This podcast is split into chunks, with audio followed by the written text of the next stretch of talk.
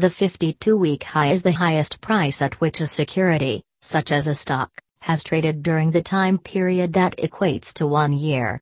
The 52 week high, low is based on the daily closing price for the security. Typically, the 52 week high represents a resistance level, while the 52 week low is a support level that traders can use to trigger trading decisions.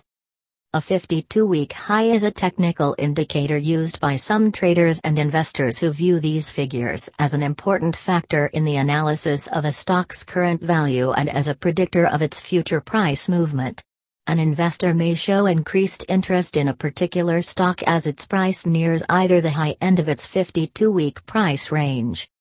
Get the list of 52 week high stocks companies which are listed in BSE and NSE.